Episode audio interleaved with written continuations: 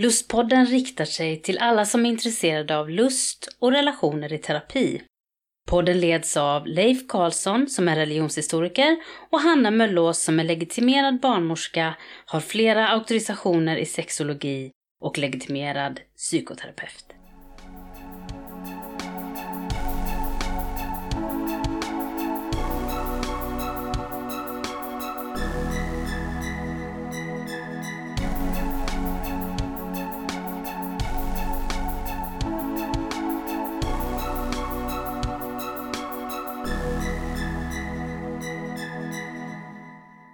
Dagens lustpodd ska handla om att arbeta med sexologiska samtal.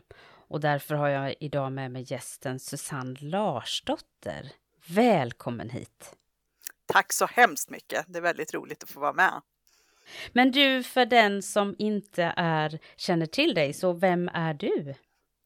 Ja, jag heter då Susanne Larsdotter. Jag är socionom sedan över 30 år tillbaka. Det kan man inte tro när man ser mig. Nej, jo, det kan man.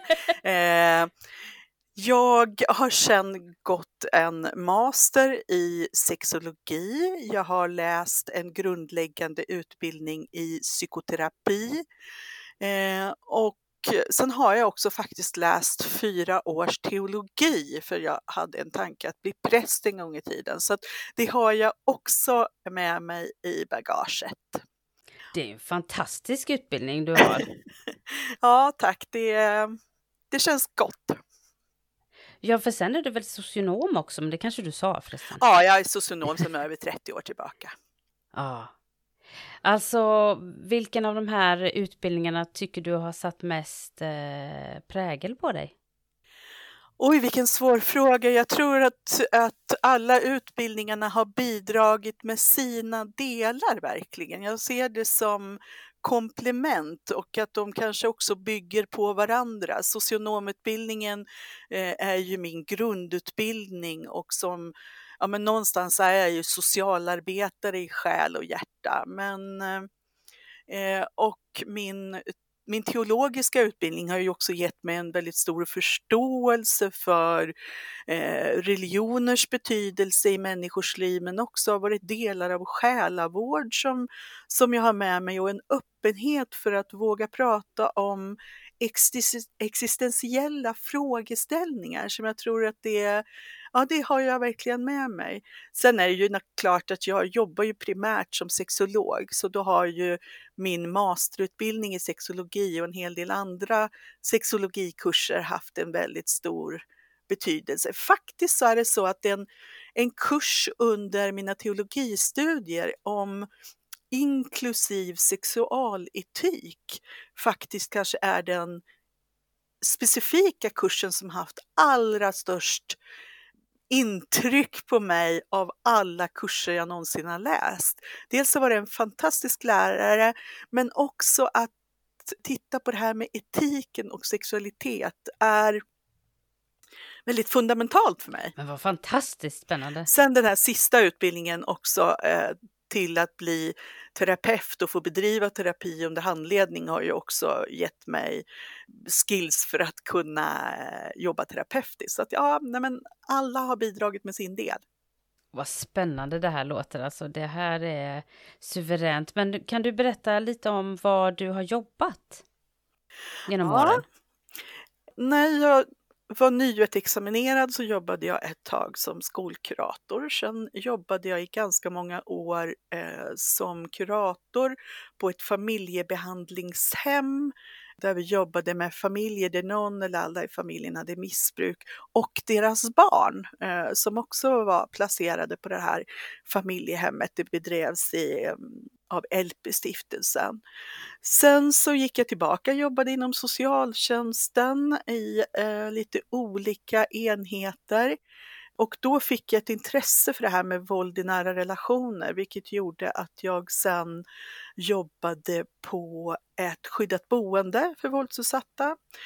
Fortsatte sen till ehm, NCK, Nationellt kunskapscentrum för kvinnor ehm, för mäns våld mot kvinnor. Eh, och där jobbade jag som kurator på kvinnofridsmottagningen och sen var jag också med och startade upp Kvinnofridslinjen.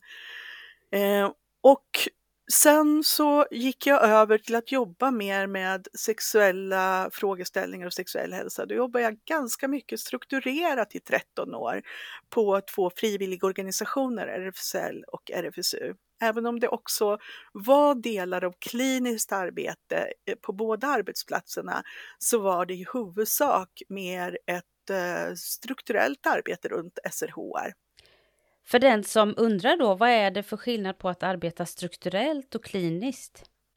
Strukturellt arbete innebär att man jobbar mer övergripande med frågor. Det kan till exempel innebära att man jobbar eh, och är med i någon eh, grupp på Folkhälsomyndigheten och påverkar att Eh, man ska ta fram en ny strategi runt sexuell hälsa eller man kanske skriver material som ska vara för sexualupplysning. Man utbildar kanske professionella eller oftast professionella som ska jobba med sexuell hälsa. Så man jobbar inte direkt med enskilda klienter utan man jobbar på ett lite mer samhälleligt plan kan man säga. Och kliniskt arbete innebär ju att man direkt jobbar med eh, personer eller par som har sexuella svårigheter så att man jobbar direkt med det som de upplever att det är problematiskt eller jobbigt eller varför de söker hjälp. Så det är direkt klientarbete. Ja, jag tycker det är väldigt roligt att få ha ett samtal med dig här. Vi lärde ju känna varandra för många år sedan och har sedan jobbat en hel del ihop i Svensk förening för sexologi och den auktorisationsgrupp som finns som auktoriserar sexologer. Ja men precis och Svensk förening för sexologi är ju också en förening som eh, man om man jobbar med sexologiska frågeställningar är välkommen att bli medlem i och ett bra nätverk där man kan träffa andra som jobbar med sexologiska frågeställningar och eh, jag har ju haft ett väldigt stort utbyte till exempel med dig om att, att prata om just sexologiska frågeställningar. Så där är föreningen en, en fantastisk forum faktiskt. Och nu då, för nu har du arbetat med allt det här med och varit på RFSU i många år nu här. Vad, vad är det som du jobbar med just nu? Just nu så har jag då startat ett eget företag, Sexologibyrån. Eh, det är en privat verksamhet där enskilda personer och par får komma och prata med mig om sina olika sexuella problem eller frågeställningar. Eh, så att jag har en mottagning i Stockholm där jag tar emot eh, personer som vill komma och prata. Men jag erbjuder också digitala tjänster om man inte bor i Stockholm eller om man under dessa tider inte vill eh, gå ut så kan man också få digitala samtal. Och samtidigt så jobbar jag också fortsatt med utbildningsfrågor. Jag är, min största specialitet är ju just att jobba med eh, kliniker, att utbilda kliniker om hur man kan arbeta med eh, sexuella frågeställningar. Och det kan ju vara allt från en familjerådgivning som vill utbilda sin personal till hur man ska bli duktigare att bemöta det här med eh, sexuella frågeställningar i familjearbetet. Eller så kan det vara en eh, mottagning eller en avdelning på ett sjukhus som känner att eh, nej, men vi behöver bli lite duktigare på att också fånga upp vad eh, människor kan få för eh, vad den här sjukdomen eller det kirurgiska ingreppet eller ålder eller ja, olika faktorer kan påverka. Hur kan det påverka den sexuella hälsan och hur kan vi se till att fånga upp våra patienter och fråga efter det här och kanske erbjuda någon form av hjälp eller stöd till att hantera den nya situationen som har uppkommit via sjukdom eller en eh, en, en dysfunktion på något sätt eller att man har, är född med någon form av funktionsnedsättning eller att man har erövrat en funktionsnedsättning eller bara det här att det, det också kroppen förändras i och med att vi åldras. Ja, det finns många olika dimensioner som man kan lyfta. Det är ju otroligt spännande och jag kan tänka att eh, det är så, det måste vara roligt för dig att du varvar så många olika saker det är fantastiskt givande och roligt och det är också en av anledningarna till att jag gick tillbaka och jobbade mer också med kliniskt arbete för att jag tycker att jag får en större trovärdighet när jag eh, direkt också kan ta med mig erfarenheter från det kliniska arbetet in också i utbildningsarbetet. Men jag kan också få en större förståelse för människor när jag möter dem i utbildningssammanhang och ta med mig in i det kliniska arbetet också. Så det är ju verkligen en win-win situation där båda delarna berikar varandra. Just det. Och du, vilka frågor när du sitter i samtal då, nu då på din mottagning, vilka frågor är det som patienterna kommer med? Ja, en av de största frågeställningarna som är vanligast är mycket det här om eh, att man har olika sexuell lust i en parrelation. Ehm, och då ställer det till problem i relationen och så kommer man för att man har ofta kört fast, att man bara bråkar om det här eller så kan det till och med vara så att man har jättesvårt att prata om det här så att man, man känner att ja, vi behöver lite hjälp för att bara börja prata om det här. Och eh, man kan ju ha många olika sexuella problem när man söker, men jag skulle tro att det vanligaste problemet som människor har som kommer till mig är det här med vi har olika lust.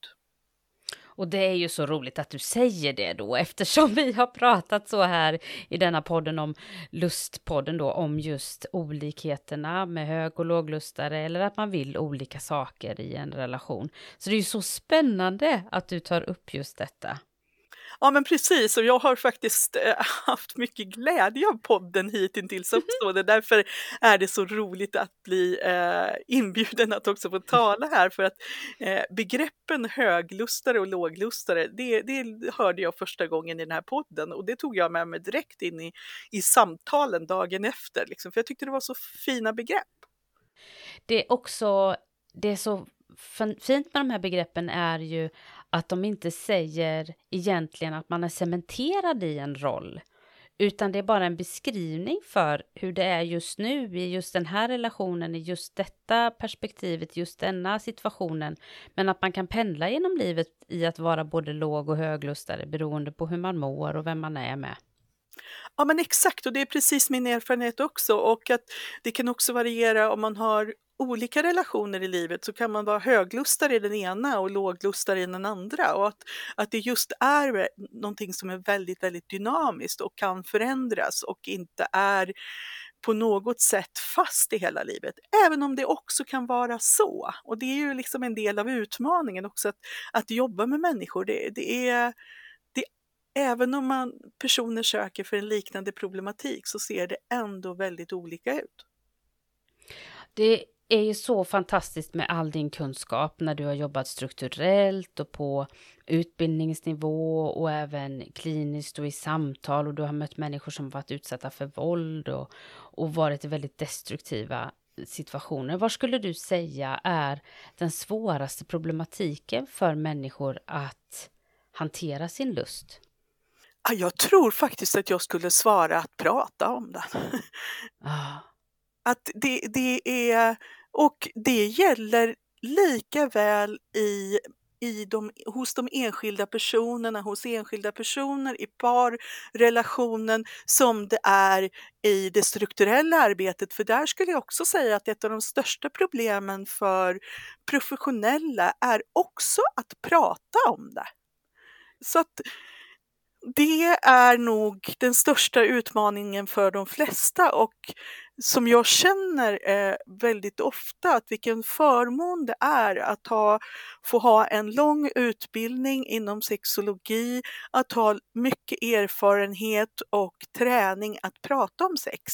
Eh, det är en enormt fin kunskap och tillgång som man har fått när man har, eh, ja, när man har gått utbildning och tränat på det här. Och det är eh, det är inte helt lätt. Och det måste vi också vi som professionella förstå, när, när, för att det är lätt för oss att prata om så är det ju det som är det stora problemet för många, både professionella och enskilda personer som upplever problem i relationen.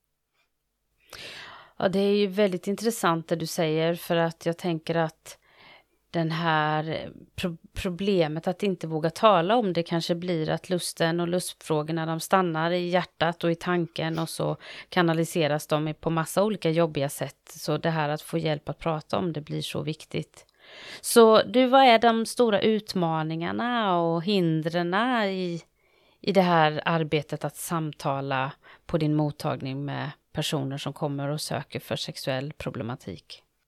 Ja, men jag tror att en av utmaningarna som blir väldigt tydligt i samtalen, det är just konsekvenser av att man inte har pratat. För jag brukar ofta säga det till par, men stopp nu, nu tankeläser du den andra personen. Ska vi stanna upp nu och höra om din tolkning av din partner här stämmer? Och förvånansvärt ofta så gör det ju inte det, utan man har fått en uppfattning om att den andra till exempel inte är attraherad av mig längre för att personen tar inte lika mycket initiativ till sex och då drar den andra personen slutsatsen att ja, men det måste ju betyda att jag inte är attraktiv längre. Och sen så stannar man upp, frågar den andra, är det så att du inte upplever att din partner är attraktiv längre? Och personen kan utbrista att nej men absolut inte, det jag skulle aldrig vilja vara tillsammans med någon annan än min partner. Och den är helt fantastisk. Jag vet inte vad det är, men, men lust, det är jag som inte har någon lust, det är absolut inte problemet, det är inte partnern. Och där tror jag, eh, just det här att, att sluta tankeläsa, sluta gissa och tro vad den andra tycker, känner eh, och upplever och faktiskt efterfråga. Eh, ja, men vad tänker du, känner du och upplever du i den här stunden? Eh, och där, det är därför det också är så fantastiskt att jobba med par, för när jag jobbar med enskilda så sitter ju den här personen med en uppfattning om vad partnern tycker och tänker och då får man istället försöka få personen att själv efterfråga det här hos sin partner. För den sitter ju med en fast upplevelse om vad partnern tänker och tycker och det är ju kanske inte eh, riktigt så som det faktiskt ser ut. Men det är den andra personens absoluta föreställning. Det är ju är det din upplevelse att människor vågar berätta vad de eh, skulle vilja säga till sin partner? Jag tänker att det är gäller att skapa förutsättningar för det. För det är naturligtvis mm. ingenting som kommer på en gång utan det gäller att, att skapa förutsättningar för det. Och sen är det också olika hur, hur kommunikationen har sett ut innan och hur väl man har kunnat formulera det för sig själv. Men jag tänker att det är en del av mitt otroligt viktiga jobb att skapa en miljö där det, gör, där det blir möjligt att prata om de här sakerna. Och det är därför som det här är liksom ingen quick fix alltid, utan det här kan ju krävas ett antal samtal för att man ska också bygga den här tilliten och möjligheten att prata om det här i det, prata om det här, i det här rummet. Eh, men för mig är det väldigt, väldigt viktigt att tillåta att allt får finnas i mitt rum och att vi inte behöver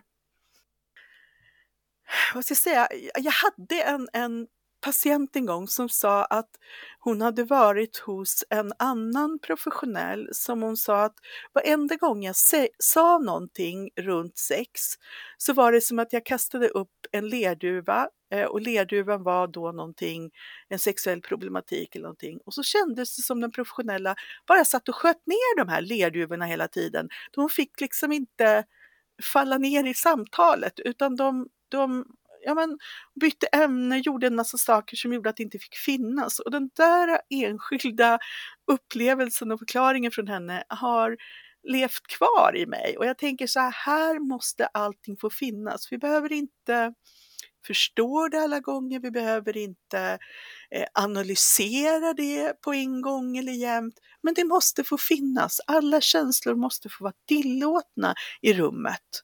Och det är någonting jag eftersträvar väldigt mycket för att få den här möjligheten att ja, men det får finnas här.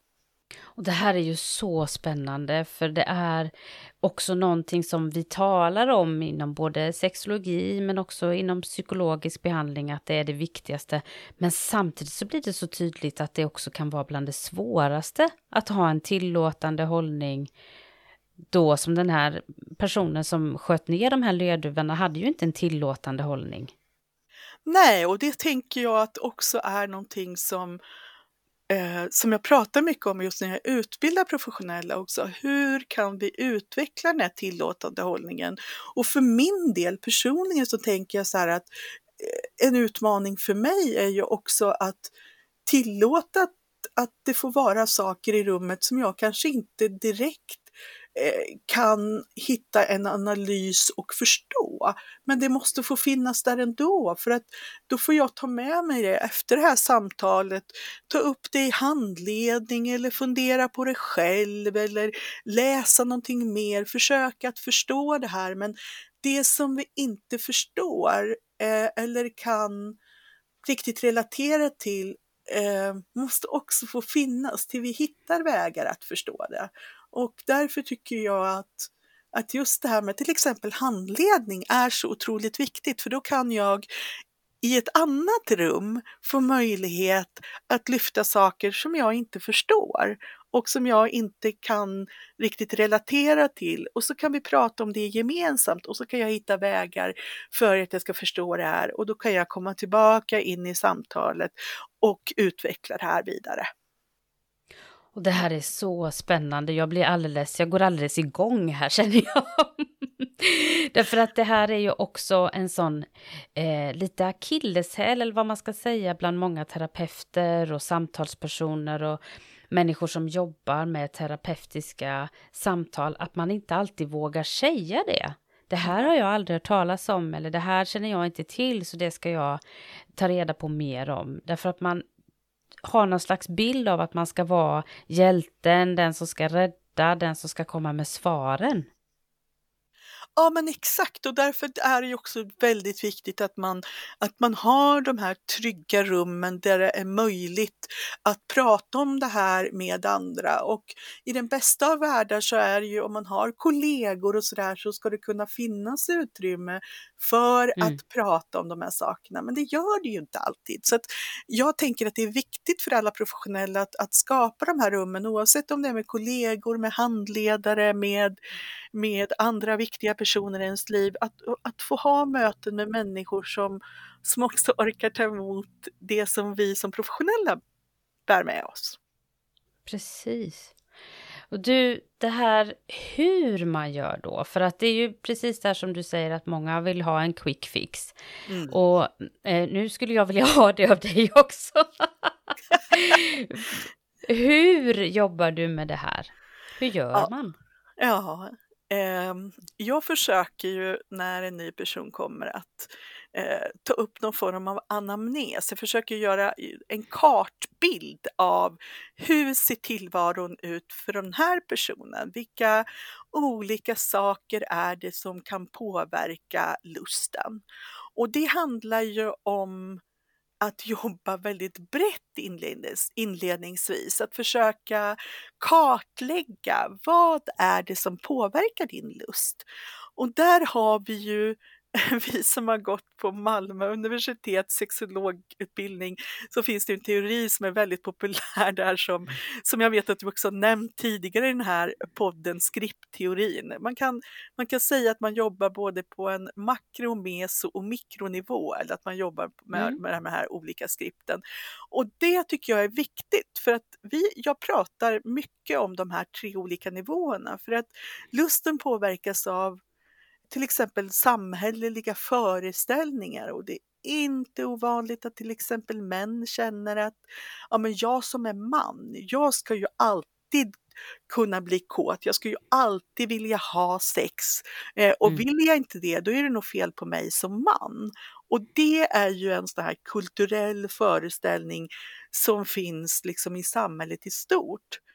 Sen finns det också, ja men, under vilka omständigheter finns den här personen? Finns den här i ett, i ett kompisgäng eller i en, eh, där man pratar mycket om sex och man pratar om eh, många olika erfarenheter av sex och så jämför man sig med de andra. Och så känner man att ja, men jag är ju inte som dem, då är det något fel på mig. Och sen naturligtvis, ja, kanske inte det viktigaste, men någonting som är väldigt fundamentalt. Hur ser det ut i relationen? Hur, hur har vi det? Hur har personerna det, det med varandra? Och där jobbar jag också mycket efter en, en modell som kommer från Indiana University och ett par forskare där som heter Dual Control Model. Mm. Och den här modellen bygger ju på att vi har liksom Ja, man, man brukar säga lite så här slarvigt att det handlar om lustens gas och broms. Mm. Och det fina, jag brukar berätta om den här teorin också för eh, de jag möter, att, att lusten är beroende av gas, alltså saker som gör att vi får mer lust. Men om vi bara gasar i, om vi sitter i en bil utan att lyfta på bromsen, då kommer vi ju ingenstans. Så det spelar ingen roll hur mycket eh, vi har tid tillsammans, vi, eh, vi gör saker som vi vet att ger lust. Alltså vi fyller på med allt det här som, som gasar vår egen lust om vi inte heller identifierar vad det är som bromsar och tar bort de sakerna. Så därför tycker jag att det är lika viktigt att prata med om lustens gas som det är att prata om lustens broms också. Vad är det som bromsar mig? Eh, och det här är ju också, för att göra ännu lite mer komplicerat, så, så gör, finns det ju fler delar av det här också. Det finns ju också fys fysiologiska aspekter och det finns psykologiska aspekter. Men att vara sexolog är ju också att vara medveten om att det finns medicinska dimensioner i det här. Så att man kan ju, ibland när det kommer män som jag tänker så här, ja men det här skulle också kunna vara en rent medicinsk fysiologisk orsak. Det kanske skulle kunna vara testosteronbrist. Då brukar jag skicka dem till vårdcentralen och be att de utreder det och sen kommer de tillbaka. Och många gånger så handlar det ju inte heller om fysiologiska orsaker, men ibland handlar det om det. Ibland mm. handlar det om att man, en, en broms kan vara att eh, ja, men jag går på någon form av medicinering som har biverkningar i form av bristande lust. Mm. Och, så att vi behöver både de, identifiera de, de presumtiva fysiologiska orsakerna men också de psykologiska orsakerna. Men många som kommer till mig har ju redan varit hos läkare och utretts. Och det läkaren konstaterar, det finns inga fysiologiska förklaringar till din, till din låga lust. Det, det här är någon, någonting psykologiskt. Jag, jag eh, tycker att du ska gå till en sexolog och tala. Och då, har vi ju, då kan vi ju börja jobba med de psykologiska orsakerna direkt. Ja, det är ju jättespännande den här tanken med eh, gas och broms. Jag kan lägga ut artiklar om Dual Control Model som du pratade om här på, på lustpodden.se så att den som är intresserad kan sätta sig in lite mer i det. För att det här är så intressanta saker. Det här att man kan, som du tar upp, att man lätt kan försöka överösa patienter med att gör så här, gör så här, tänk så här. Men det hjälper ingenting om bromsen ligger på. Precis, precis så är det ju. Du, vad, vad, skulle du vilja ge för tips och råd till terapeuter som vill arbeta sexologiskt? Ja, men jag tror att, att läsa någon kurs i sexologi är ändå en väldigt bra grund att stå på. Och läsa 15 poäng ger ju ändå en öppning för att man eh, får en grundläggande kunskap men också att man öppnar den här fönstret för, för att hitta forskning, litteratur, tankar, eh, bygga nätverk med andra eh, är ju en, en, en eh, väldigt bra grund att stå på. Men kanske det allra viktigaste är ändå börja ställa frågor om sexuell hälsa det bety- man behöver inte vara sexolog för att jobba med frågor om sexuell hälsa.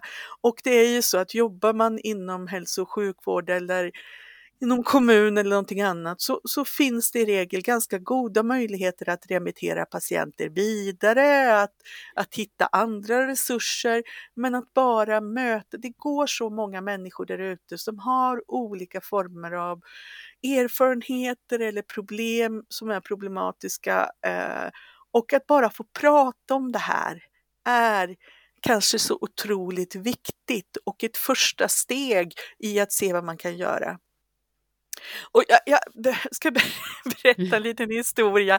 Alltså, många tycker att det är så otroligt integritetsnära, det är så kränk kan vara så kränkande att ställa frågor om sexuell hälsa. Men jag menar mm. att det är bara en social konstruktion. För att jag var inne på sjukhuset en gång och läkaren som jag hade träffat i tre minuter frågade sen vad jag hade för färg på avföringen. Och jag bara kände sådär liksom, ja men gode tid vilken integritetsnära fråga. Du och jag har suttit här i tre minuter och du frågar om färgen på min avföring. Men det gav mig också en väldigt bra input verkligen till Ja, men kan han ah. efter tre minuter fråga om det här? Ja, men på ett timmes samtal, då kan ju jag åtminstone ställa frågan, hur står det till med den sexuella hälsan? ja, man, jag tror att eh, de som har tvekat innan att det skulle vara integritetskränkande, de, de förstod verkligen nu med den här bilden och berättelsen att nej, det finns många andra saker vi frågar om i vården som är, som är minst lika privata och, och integritetsnära. Ja, men verkligen. I nästa avsnitt så ska ju jag och Leif tala om religion och sexualitet. Och det skulle ju vara kul att höra dig reflektera kring det nu när du faktiskt berättar att du har läst till präst.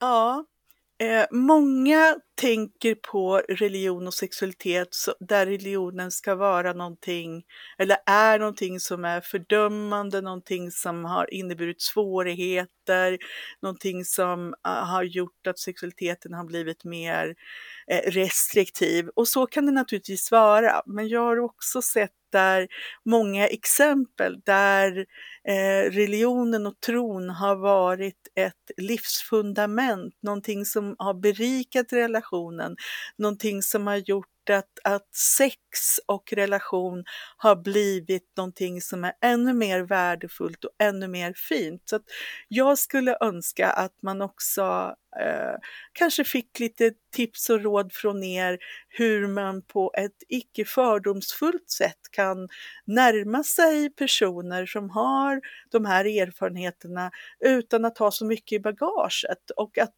få en möjlighet att öppna upp och prata om det här med personen eh, så att man både kan prata om det som har varit gott och det som kanske har påverkat på ett mindre bra sätt. Alltså det här är så spännande. Det har varit så roligt att tala med dig. Och eh, om det nu är så att någon som har lyssnat här skulle vilja komma i kontakt med din mottagning, antingen för samtal eller för föreläsningar, vart eh, söker man sig då?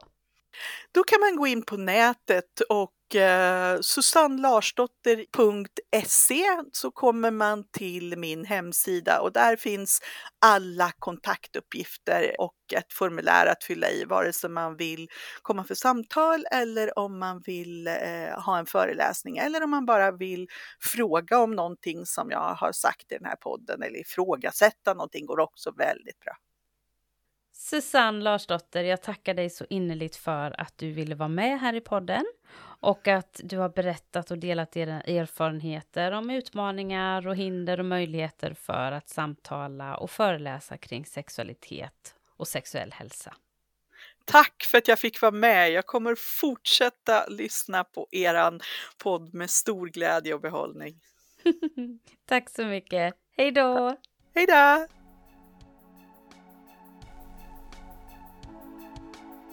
Du har lyssnat till Lustpodden. För mer information och tips från programmet så hänvisar vi till lustpodden.se. Där kan du även kontakta oss om du vill vara med och berätta din berättelse om lust och relationer i terapi. Signaturmelodin är skapad av Johan Nilsson.